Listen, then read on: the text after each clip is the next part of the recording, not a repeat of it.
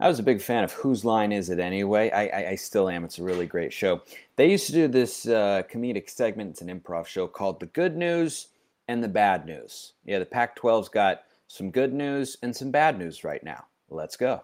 Locked On Pac 12, your daily podcast on the Pac 12 Conference. It's the Locked On Podcast Network, your team every day.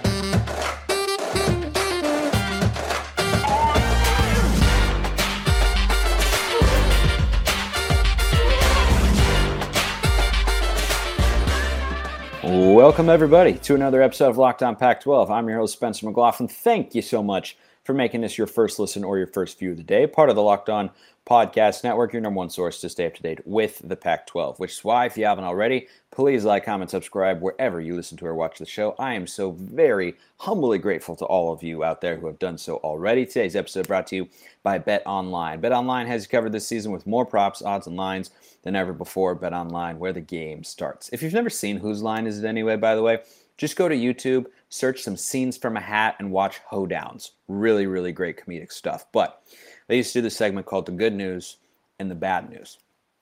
Why don't we start with the good news? Let's keep it upbeat. Let's keep it optimistic, right? Here's the good news for the Pac 12, and I'm talking kind of long term here. There's some long term, there's some short term, but the good news here potentially is long term if you're George Kliavkoff who is currently in the midst of trying to figure out what the media rights future of our beloved Conference of Champions is going to look like. Because right now, we don't know. He doesn't know. You don't know. He might have an idea. I hope he has at least an idea at this point in time, but we don't know for sure. But when thinking about the viability of, let's call it the Pac 10 right now, going forward without USC and UCLA, what you need to not just be appealing to college football fans, but to media executives as well, who are going to pay you for the right to put your product on so that they may sell advertising. And now, if we didn't before, we understand how these uh, negotiations go and what they're trying to achieve. You need viable teams. You need teams that people want to watch, that people do watch, and you need to be able to put a good product on the field. So if you're George Kliavkoff, looking at the conference right now, excuse me, you are looking for teams beyond the LA schools who can be kind of the the kingmakers, the ringers, so to speak, of your conference that people are going to want to watch. And Washington beating Oregon on Saturday, I think Kliavkoff looks at that and goes straight back to the negotiating table and says, by the way, we're going to have that game for you to show every year. Because Washington is a critical component of what the Pac 12 is going to be able to do next and how viable they will be in the eyes of media executives. Because without USC and UCLA, what's the biggest TV market that you have remaining?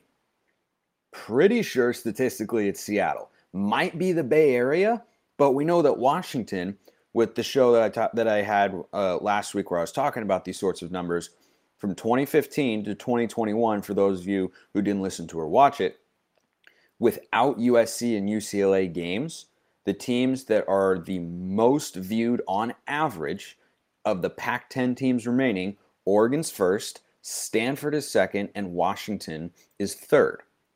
So for George Kliavkoff, you'd like Stanford to have somewhat of a resurgence. That doesn't appear likely at the moment. But you want Oregon and Washington to be up there for a couple reasons. Number one, they're both pretty well known brands. I think Oregon may be a little bit more for casual college football fans, but Washington was the last Pac 12 team to go to the playoff. And Washington can recruit at a top 20 level. I believe their recruiting ranking right now in the class of 2023 is in that sort of range. They're capable of being that. So if you're trying to sell to fans and media executives that your conference is viable going forward, you kind of want Oregon and Washington to lead the way. And here's the other thing that you want you want those games to look like what you had on Saturday night. Seattle this year, Eugene next year, Seattle, Eugene, Seattle, Eugene, back and forth, wherever it goes. You want it to be tight games. And by the way, they have been. If those are going to be your premier brands, right? And Utah is certainly in this conversation as well from a, a, a team caliber standpoint. But from a media market and viewership standpoint, they're not on Oregon and Washington's level. You want those two teams to be your ringers because they have a heated rivalry. It is heated. It can draw the most interest of any matchup between the remaining Pac 10 teams. And I don't know that it's particularly close. Yeah, Oregon and Utah will probably, you know, get a, a decent number this Saturday as well, but it's not like Oregon and Washington.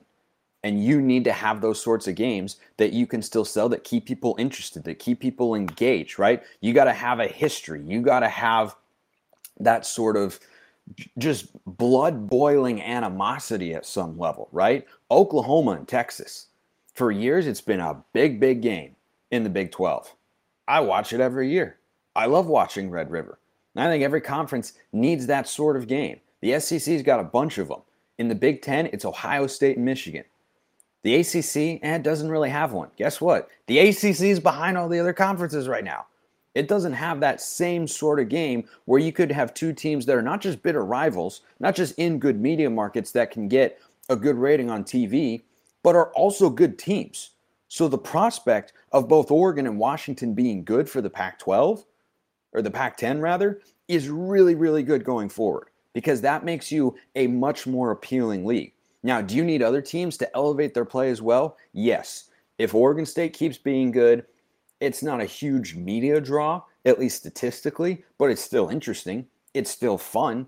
They can get some respect and maybe increase their clout with college football fans nationally if they continue to get more exposure than they have been with the former, uh, you know, or, or I guess current Pac-12 media rights deal. Talked about that. I mean, they played USC. Still, one of the worst things that we have seen this year. Oregon State playing USC on the Pac-12 network. Give me a break. Gosh, that was ridiculous. And brutal for the Beavs because they didn't get to show just how good they can be. There's a resurgent USC team and there's Oregon State, and you had them on the Pac 12 network. Come on. Still peeved about that. I know Beaver fans are as well, and you've got every right to be, which is why hopefully the next deal is not going to include such shortcomings. That's not going to be as much of an issue. It's a tough spot for Kliavkoff and company to be in at the moment, but that's what they're making money for. But you need those sorts of games. You need Oregon and Washington you want Utah to be good as well. You would like Stanford to kind of get back to being Stanford because, from a conference respect standpoint, or just a, a branding respect for the Pac 12 nationally, you'd ideally have four teams that have shown themselves capable of getting to the playoff in the four team format who can play at that level. Washington's been to it, Oregon's been to it, and they were close this year, but now, of course, they're done. Utah has gotten very, very close. And I think a lot of people gain respect for them for how they play Ohio State in the Rose Bowl last year. And they continue to get that sort of respect. But having a fourth, I think that would go a long way. And the answer, at least based on you know who watches the most Pac-12 games or who draws the most viewers, if you're Kliavkoff, you'd like it to be Stanford. The problem is it doesn't look like Stanford is moving in that sort of direction. They're underdogs at Cal, who just, thankfully for the Bears, got rid of their offensive staff, or a couple, their OC and their offensive line coach. Now they're moving in a different direction. They're still five and a half point favorites against the Cardinal. I do like the Bears uh, this week. More on that will come certainly later in the week. But I got a couple more thoughts on on this media rights deal as it pertains to Oregon and Washington and why why that's so important. But we've all got to protect our homes, right? We, I mean, like we've all just got to do it. And that's why you have to go check out SimpliSafe. They are an award winning home security system. They're the only one that I recommend. So, Locked On Pac 12 listeners, you've got to go get it right now. SimpliSafe is the number one rated home security system for your home. And guess what? They are offering the deal of a lifetime right now 50% off. Yeah, you can get 50% off a SimpliSafe home security system. It's absolutely nuts but you've got to go now. They've got everything that you need 24 7 professional monitoring and all the technology that they have, Fast Protect at SimpliSafe. captures critical evidence, verifies the threat is real so you can get a priority police response. Don't miss your chance to save big on the only security system I recommend. 50% off at simplisafe.com slash locked on college. There is no safe like SimpliSafe. That's simplisafe.com slash locked on college. This Oregon Washington idea of them being there is really critical like really critical for the Pac 12. And do you want to see other teams having success too? Yeah, of course. It, it doesn't help the Pac 12 that Colorado is just, I'm sorry, Buffs fans, dreadful. Like they're dreadful this year. USC played what their C plus, B minus game and still won by a lot. The only team they beat this year was Cal, that is, you know, having a bit of a down year. They're probably going to end the season 111. That doesn't help. But then you look at what Arizona's doing, and you don't know what Arizona State's going to be. But could Arizona be a competitive team? Maybe floating out of the top 25 in a year or two? Like the idea of the Pac 12 having Oregon and Washington with Utah at the top is probably the best sales pitch you can make because I don't think there's really a better one. Even Stanford, who has some clout nationally, or at least respect, or people understand them, partially because they're such an academic power.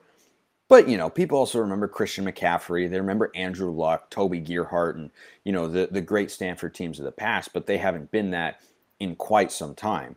So if you're Kliavkoff, you're looking at Oregon and saying, okay, you need to have you need to have a plan that, you know, keeps you on a path to having success. Looks like Oregon has that. If you're Washington, you're like, yeah, we, we can't have Washington be going four and eight. Yeah, it doesn't look like they're doing that anymore.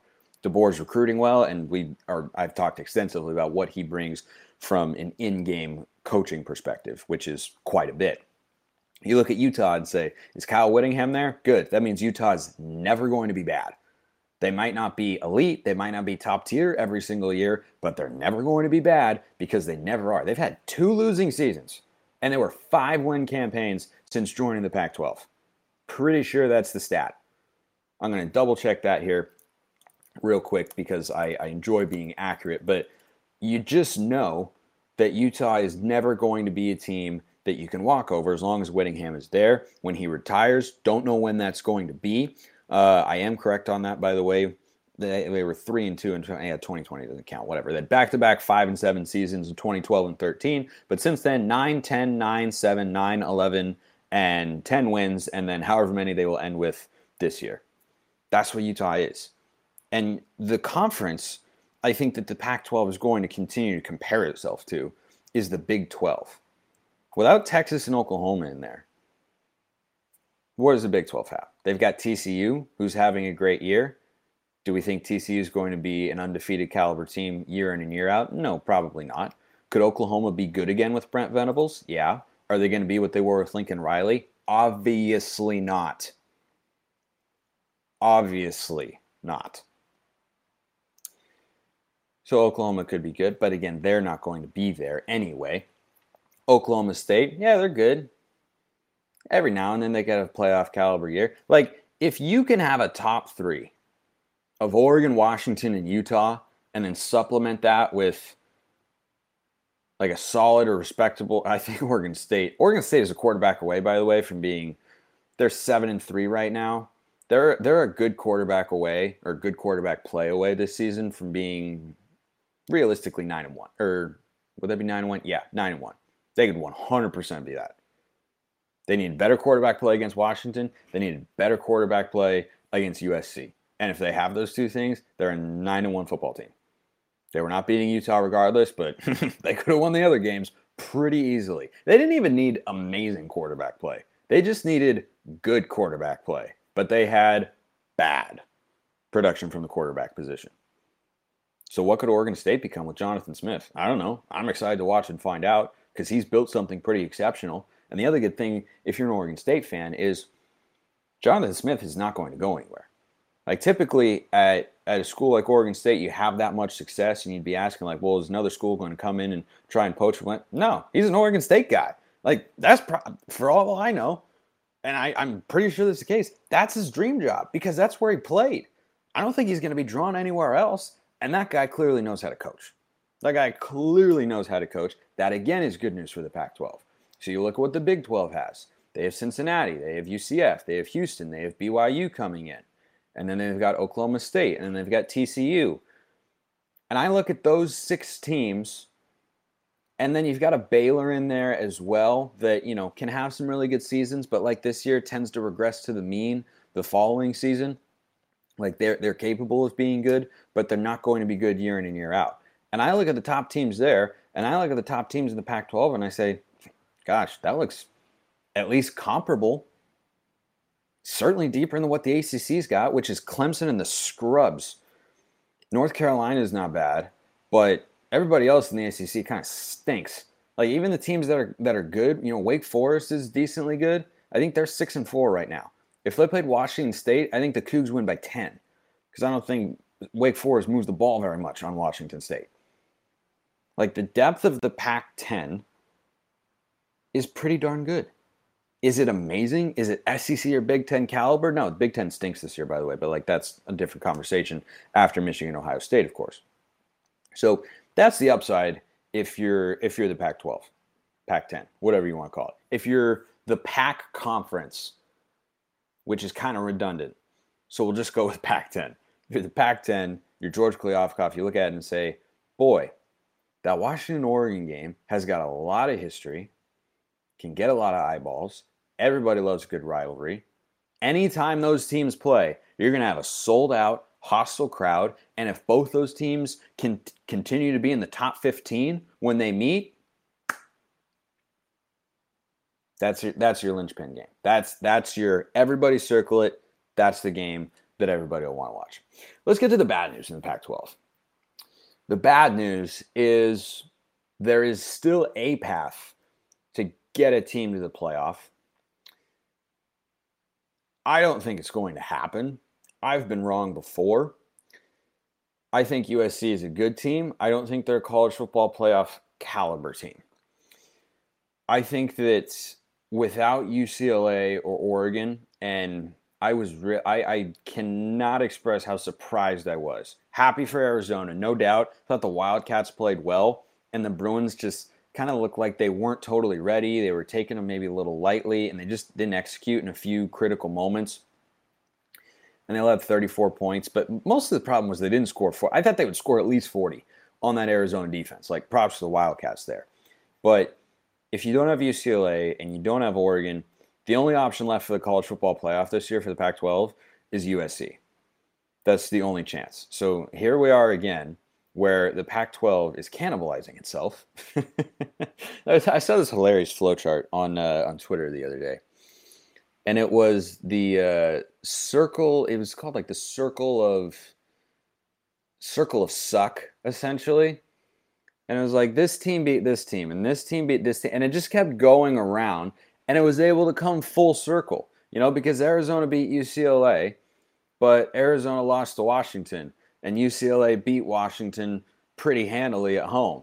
It was closer at the end, but anyone who watches that game knows UCLA was a much better team on that particular day. And Arizona State lost, or Arizona State beat Washington, and then Arizona State lost to Washington State. So then, if you know, it's like all, all this sort of stuff, and it just seems to happen in the Pac 12 every year. Um, but the path to the playoff is there for USC. I'll talk about that after I tell you about Bet Online, which is your number one source for sports betting info, stats, news, and analysis. Get the latest odds and trends for every professional sports, uh, every professional and amateur league out there, from football to basketball to soccer and esports. We've got it all at betonline.net. And if you love sports podcasts, you can find those as well at Bet Online. We're always the fastest and easiest way to get your betting fix. Head to the website today or use your mobile device to learn more. Bet online where the game starts. There's a path to USC getting into the playoff. It's the same as what it was for the Pac 12 when Oregon was in the mix or when UCLA was still, you know, a little bit of an outsider. But if they'd won the battle for LA and had one loss, yeah, they would have been squarely in the mix. Um, by the way, I really hope it doesn't come to this because then I have to do a lot of rule reading, which I will do. I will do my research and inform you as best I can, because that is my job here on Locked On Pac 12. There is a potential, not a guarantee, but a potential for five teams, which is gross, to finish at seven and two. Don't ask me right now. I haven't looked at how all of that would play out. We're going to, I'm saying, I'm just telling you right now. If you go in the YouTube comments, hey, what's going to happen if it's five team playoff? I'm going to tell you, we're going to look at it if we actually get there because that sounds like a headache and a half. So that could 100% happen. USC could get into the playoff. A one loss conference champion that has a win over UCLA, a close loss to Utah, a win over probably they would need Oregon to be in the championship game, though getting redemption against Utah, I don't think would look bad, but I think the committee would value you lost by one at Utah, beat UCLA on the road, beat Oregon in the Pac 12 championship game. That's probably the best way for USC to get into the playoff is to have those three things come to pass, which is entirely possible. I do still think UCLA will bounce back and win this week, but we will see. It's a very close line, should be a good game. Joel Klatt and Gus Johnson and Jenny Taft, big noon kickoff, are going to the Rose Bowl this Saturday, if you did not see, which is fantastic because it's going to be a fantastic football game. And there should be a lot of points in that football game, too. So USC could definitely do that. And then they would need, you know, Tennessee is probably going to get in. TCU is the team the Pac 12 needs to have get knocked out. And then it's got to be Ohio State beating Michigan because Michigan's non conference is horrific. It's shameful. And Notre Dame is somehow, they shouldn't be, they shouldn't be, they shouldn't be. If you lost to Marshall and Stanford at home and you almost lost to Cal at home, you should you could go 10 or 11 and 3 i would not put you in the top 25 because those are the most shameful losses in college football this season. They are among them.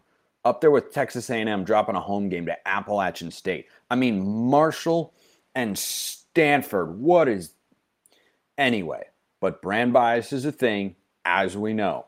So notre dame is in the top 20 which would also help usc's resume if they kept him there. If they you know win this week, which I think they will because they're playing somebody bad. It's like Boston College, maybe I don't know. I haven't double checked their schedule, but Notre Dame is probably going to be eight and three going into that game with USC.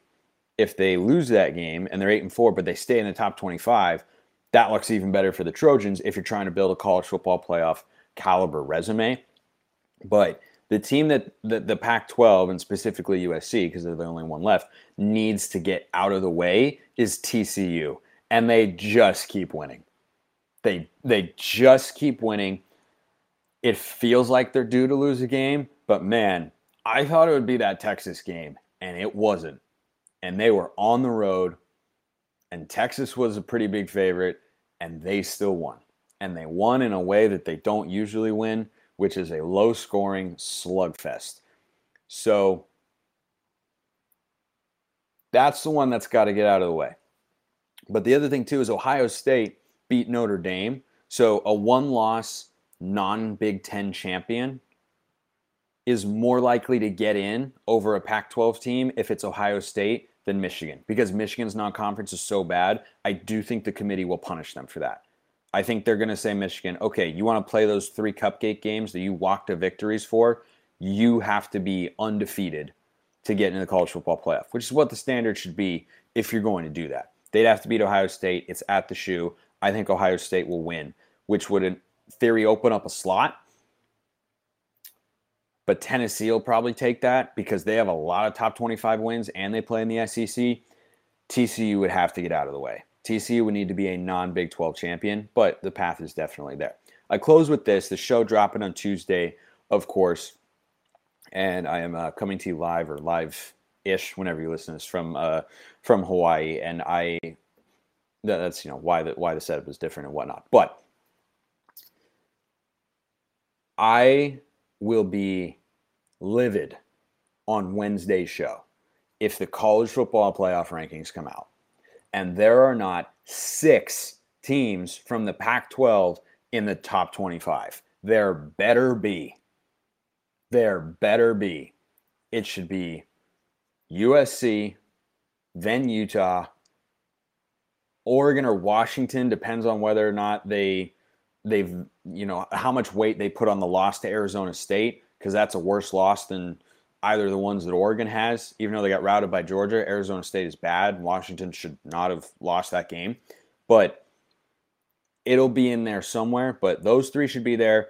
UCLA. See, that's where it also gets tricky. Is like, do you put UCLA ahead of Washington because they won the head to head?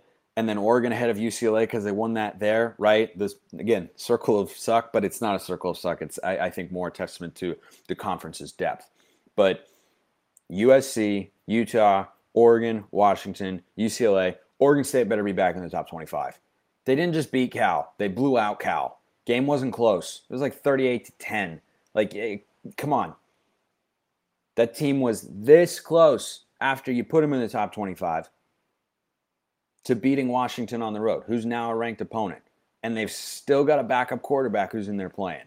And they're still winning a lot of football games. And their defense still rocks. their defense still rocks. There is no excuse. I will come on here and hound the committee for like 20 minutes. I think Oregon State will get in there.